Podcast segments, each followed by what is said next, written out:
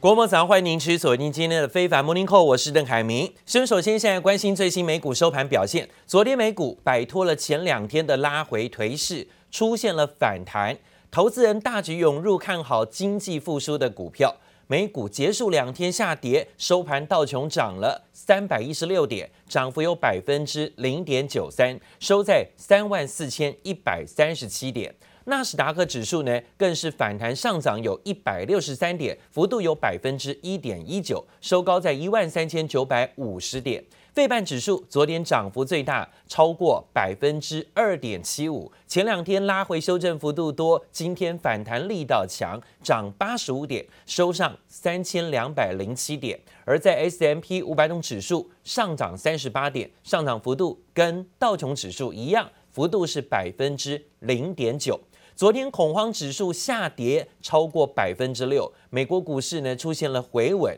因为呢美债殖利率也出现回稳，企业的财报虽然好坏参半，但经济重启的概念股啊全部出现走高。包括邮轮类股的大涨，还有航空股呢，也在财报利空当中呢，反而不跌反涨走高，因为市场期待经济复苏的题材利多条件带动邮轮类股，还有包括航空股的走升。但是啊，串流媒体平台网飞的股价却暴跌百分之七点四。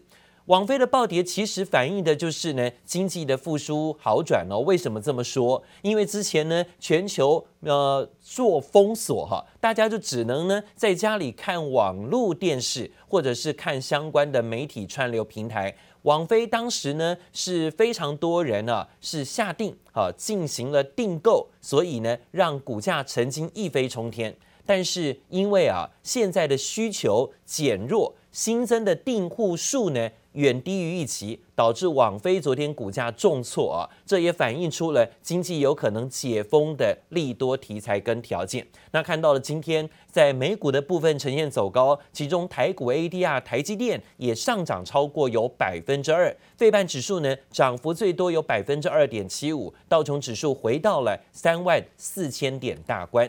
而另外，根据路透社最新报道，联准会主席鲍尔在本月给参议员的信件当中发表了最新对通膨的看法。他认为呢，复苏加强跟部分产业因为供应限制推升了价格。今年美国经济有暂时看到高一点的通膨率，但是联准会承诺啊，不会让通膨大幅度的超标。鲍尔在信上说呢，他会根据实际的目标实际进行相关未来的政策行动。他强调呢，他在最近几个月经常提出的观点，央行不会像六年前那样根据预测来调高利率了。现在说不定呢，通膨的走升可以让联总会啊，诶，是接受一阵子，不会马上的就因应通膨的数字而调高利息，而冲击经济。鲍尔表示呢，如果在实现就业跟通膨目标方面呢进度放缓，他们呢会更长的时间内可以维持高度的宽松。这种说法也当然支撑了昨天美股的上扬反应啊跟表现了。另外呢，在最新消息的部分，中国跟美国之间呢在中美关系当中啊持续的有点紧张。今天呢，中国跟美国的盟友关系也紧张。尤其是跟澳洲，澳洲跟中国杠上也不是一天两天的事情。澳洲政府今天呢，更是啊决然的宣布要撤销在澳洲跟中国之间之前签署的一带一路协议，等于说呢，澳洲就直接的撕毁了这一带一路的协议合约，澳洲毁约啊。今天呢，惹怒了中国。中国驻澳洲大使馆的发言人昨天晚上发表了最新回应，说呢，对澳洲片面的撕毁协议表示强烈的不满跟坚决反对，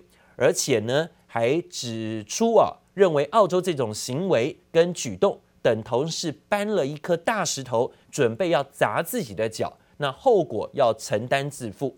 同时，美国这一边呢，也任命了新的抗中大将来担任要职，也替中美双方的关系增添了新的变数。美国总统拜登今天提名了目前负责国防部中国工作小组的瑞特纳来出任印太事务部的助理部长啊。瑞特纳被视为拜登团队当中对中国非常鹰派的要角，要来检讨美军面对北京挑战的战略方针。还有美国的参议院已经通过了印太司令提名人的人事案，叫阿基里诺。阿基里诺曾经在听证会上忧心地表示：“哦，中国并吞台湾的威胁比许多人的理解更加的迫在迫在眉睫。”同样的是著名的反中大将。现在呼应了美国参议院的外交委员会最新高票都通过了这些跨党派的战略竞争法案，确保了美国未来能够全方位的来应对中国的挑战。现在看到美方在反制北京的区域野心动作是一步接着一步，相当明显了。另外呢，美国举办的领袖气候高峰会将在今天登场，全球四十个受邀领袖都几乎是确认参加。与会的包括法国总统，还有英国首相。另外，俄罗斯总统普京在日前也宣布呢会参与，而中国国家主席习近平是最后一个呢在这里承诺会一起参加会议的。现在看到准备要讨论金融资本市场的作用，对气候变化的适应跟复原等等问题。不过值得注意的是呢，中国外交部是直到昨天才证实，中国国家主席习近平会用视讯的方式出席这场会谈，而这场高峰会也渴望成为美国总统拜登上任之后，美中两国领导人首次的公开过招的场合。另外呢，则讲到了中国的电动车市场非常火热，就连中国手机大厂华为呢，现在被美国到处制裁限制啊，开始呢不做手机，抢攻电动车，也推出了华为电动车。但是美国不让中国专美于前，拜登政府呢，除了在基础建设方案当中特别提到要提高电动车在美国的产能，避免呢被中国领先一步。拜登呢，在昨天还透过了视讯参访美国的电动车厂，特别强调美国的电动车厂发展不能输给中国。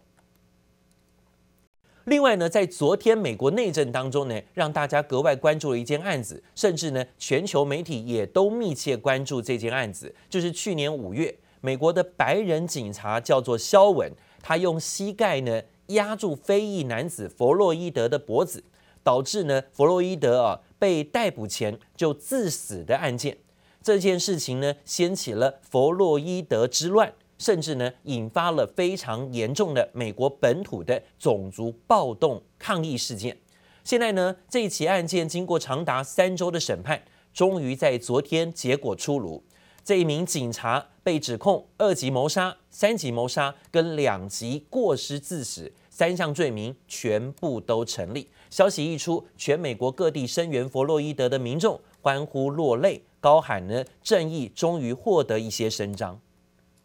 气氛数度凝结，美国非裔男子弗洛伊德遭白人警察压颈致死案，经过陪审团长达十个小时的讨论后，在凌晨三点半达成一致共识。We the jury in the above entitled matter as to count one, unintentional second degree murder while committing a felony. Find the defendant guilty. 尽管肖文不认罪，但被指控的三项谋杀罪名通通成立，其中二级谋杀罪最重，可关十年。一听到判决结果出炉，齐聚明尼苏达州弗洛伊德广场的民众开心欢呼，甚至激动落泪，认为正义总算获得伸张。This is a stunning moment in history. You know, a white police officer was actually convicted of murdering a black man that we saw on video. And while this is not justice because it won't bring George Floyd back, it is the start of accountability on the part of the police. 这起警察执法过当杀人的有罪判决，在美国史上很罕见。总统拜登也在白宫发表谈话，表示这是打击种族主义跨出的一大步。而去年五月的弗洛伊德之死，在全美各地掀起示威潮，就怕判决结果可能引发新一波暴动。宣判前夕，美国各大城市加强警戒，事发地明尼苏达州更进入紧急状态。Buildings boarded up. There are National Guard troops that have been called up in places like Washington, Philadelphia, and elsewhere. Here, a national a state of emergency was declared by the governor, and there are some 3,000 National Guard troops on duty. 所幸判决结果如群众所愿，法官将在八周后宣布量刑。弗洛伊德的律师克鲁普表示，这是民权的划时代胜利。这场迟来的正义也被期许能真正扭转美国根深蒂固的种族歧视问题。记者王杰、邓邦冠综合报道。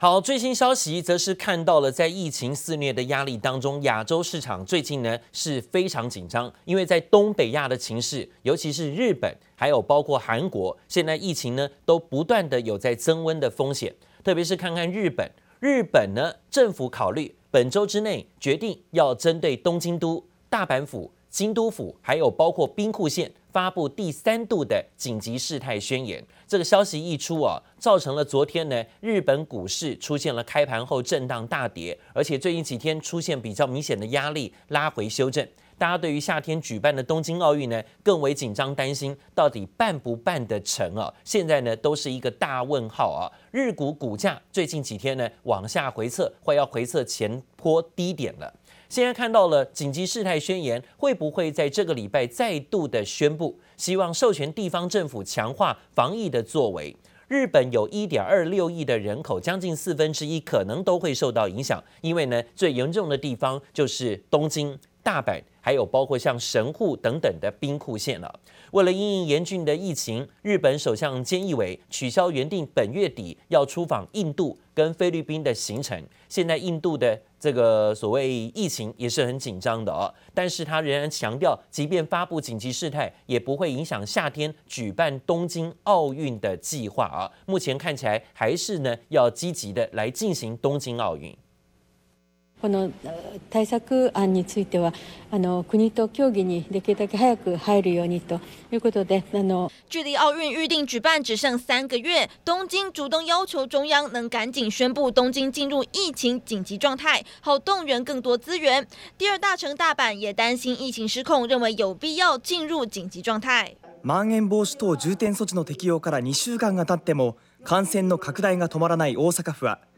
昨日政府に対し紧急事态宣言を出すよう要请しました。日本中央政府正严拟针对大阪、东京，甚至疫情同样升温的兵库县，都发布紧急事态宣言。这三地曾在去年四月、今年一月两度发布紧急事态，若再次发布，将是第三次。Osaka's COVID-19 state is in the most serious state. Osaka says hospital beds are those in a critical state of COVID-19. 东京单日新增新冠确诊病例只花了两周就窜升百分之七十，创下两个多月来新高。大阪这个月每日新增病例也不断刷新纪录，二十号又新增了一千一百五十三例，创下史上新高。TBS 报道，东京可能会在进入紧急状态之后，要求餐厅暂停营业，大阪也会关闭商业娱乐设施，彻底恢复远距工作。さらに人の流れを抑えるため、百货店や商业施设。 テーマパークなどにも休业要请を行いたいとしています。但日本两大人口最多和经济影响最大的都市都要进入紧急状态，势必延缓经济复苏，且再次打击受创产业。预定七月二十三号开幕的东京奥运也面临严峻考验。コロナ祸と向き合い、安全安心を确保し确保して大会を开催することで、世界中の人々の心を一つにし。希望の光が见えるような大会を実现していきたいと考えております。开幕进入倒数的东京奥运再添新变数，尽管日本政府挂保证，但疫情不断升温，也让东京奥运再被打上一个大问号。记者杨启华综合报道。好，讲到说呢，在今天最新的市场消息，关注英国女王伊丽莎白，今天是她九十五岁的生日， 但是呢，她这个全球最年长的君主啊。在日前几天才碰到了上夫之痛，现在呢不会有公开的庆祝活动。前一天女王才参加了丧礼，向结离超过七十年的亡夫菲利普亲王送行。女王今天呢会在温莎堡静静地度过生日，她也首度在亡夫这个去世之后啊打破承诺。透过英国王室的 IG 账号发表了简短声明，感谢这段期间呢各方的关注跟关怀。英国王室依照惯例会在六月中的官方生日，另外呢举行活动为女王庆生。四月二十一号是真正的生日啊，则是私下度过的。今年是更加低调了。而根据外国媒体报道呢，哈利王子已经先行的返回了美国，女王的长子查尔斯王子还有长孙威廉王子也应该不会出席女王的生日。而连伦敦塔跟海德公园的庆生礼炮，今年也都暂时取消了。